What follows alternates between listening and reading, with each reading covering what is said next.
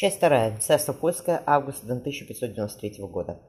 Мириам Горовиц шагнула в темное пространство старой синагоги. Девушка вдохнула свежий древесный аромат опилок. С утра по... сторож посыпал мне земляной пол в молельном зале. Бросив взгляд на сгорбленные раскачивающиеся, фи... раскачивающиеся фигуры, она прошла в закуток, где сидел свек. Ребенком на Святой Земле она тоже приносила отцу поесть во время занятий. Мириам даже на мгновение увидела не свекра маленького старика с клочковатой бородой, а покойного отца, высокого, изящного, с прозрачными серыми глазами. «Папа!» – пробормотала она. Свекр поднял голову от книги. Я бы и сам пришел, домой пришел, деточка, спасибо тебе. Он принял от невестки сверток со свежевыпеченным хлебом. Такая жара на улице, такая жара. Хотя для стройки это лучше. Если не начнутся дожди, они быстрее все сделают. Не тяжело, не тяжело тебе с такой духотой? Просторное платье девушки скрывало аккуратный живот. Нет, что вы, она улыбнулась. Я молодая, папа, все хорошо. Добрый час, добрый час, отозвался свекор. Прикоснувшись пальцами к углублению в косяке, где лежал пергаментный свиток, Мириам вышла на залитый солнцем двор. Вокруг высились прикрытые холстом груды кирпича. На той, на той стороне улицы рабочие спускались с лесов, окружающих будущую каменную синагогу. Сеньор Джованни Бернардони, личный архитектор магната Николая Радзивилла, крикнул «Теодор!» Юноша свесил голову, свесил голову с, с лесов. «Я здесь, сеньор Джованни. Все на обед разошлись. Я посчитать хочу, пока тихо. Потом посчитаешь», — говорил Бернардони. «Пошли к костелу, кое-что обсудим». Теодор быстро сбежал по деревянной лестнице. Сеньор Джованни, как всегда, сказал, «Господи, вымахал, вымахал же ты». «Поторапливайся, я в трактире заказал гусь, он хорош только горячим. У меня дома бигас сегодня», — усмехнулся парень. «Хотите? Эльжбета на троих наготовила, всем хватит». Итальянец потер нос. «Трактирные повара твоей жене подметки не годятся. Не рассердится она, что без приглашения?» Озабоченно спросил архитектор. «Да что вы!» – доброброшенное Кайло Теодор аккуратно представил к стене здания. «Она только рада будет. Здесь и скучно. Ни Краков ни Рим».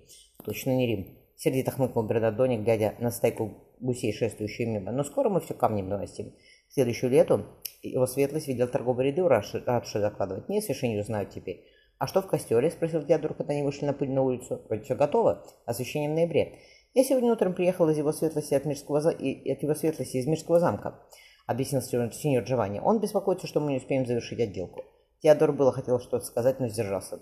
Архитектор потрепал его по плечу. «Заказчики, сам понимаешь». Давай глянем, как у рабочих подвигаются дела, а за обедом поговорим. Может быть, удастся все отделать быстрее, чтобы здание просохло. Здесь ты когда управишься? Теодор показал на старую синагогу. Они просили к их Новому году, в конце сентября. Думаю, мы успеем. Пару зданий, пару недель здание пустым постоит, не так сыро будет. Здесь все просто. Сеньор Джованни окинул взглядом кирпичный прямоугольник. Ты стены под крышу подвел. Немного осталось. Есть и другие вещи, вздохнул Теодор. С Миквой хлопот, хлопот не оберешься. Он вдруг покраснел. Ладно, устроится. Мирим прислонилась к воротам старой синагоги. Они, наконец, вышли со двора. Щеки девушки запылали. Коротко взглянув на нее и заметно кивнув, Теодор завернул за угол, обсуждая что-то с архитектором его светлости. Девушка невольно положила руку на живот. Ребенок мягко, мягко повернулся. Опустив глаза, она пошла по противоположную сторону к дому, где было пусто и, груз, пусто и грустно. Свекровь умерла на Песах, муж уехал в Гродно на заседание Равенского суда. Сев на узкую кровать, сняв платок, девушка расплела косы. Мирим, Мирим медленно расчесывала синие-черные, словно ворона вороново крыло волосы. Девушка прошептала, «Господи, как это будет? Как, Господи?» Черепок, обожженный прошлой зимой, на хануху лежал в ее сундучке, упрятанный под подками и шалями. Повертев его, Мирим вспомнила тот день через неделю после ее хупы. Она с лета жила в Несвише, под крылом будущей свекрови, но его еще ни разу не видела. Проходя по заснеженному двору старой синагоги, она услышала голоса. Муж, стоя за воротами, говорил с кем-то по-польски. «Кто это?» – спросила она свекровь, поддерживая под локоть. Обледеневшая улица была скользкой. «Архитектор его светлости магната Радзивилла», — сухо ответила та. «Весь город перестраивает. Радзивилла наша решила благодетельствовать. Хочет возвести каменную синагогу». «Так это хорошо», — робко сказала Мирьям. Свекровь поджала губы. «Хорошо-то хорошо, но, как сказано в псалмах, лучше надеяться на Господа, чем уповать на вельмож. Мало ли что еще случится». «И случилось», — прошепталась девушка. Положив на, на затылке косы, не покрывая головы, она пошла готовить ужин свекру. Черепок лежал в кармане простого платья.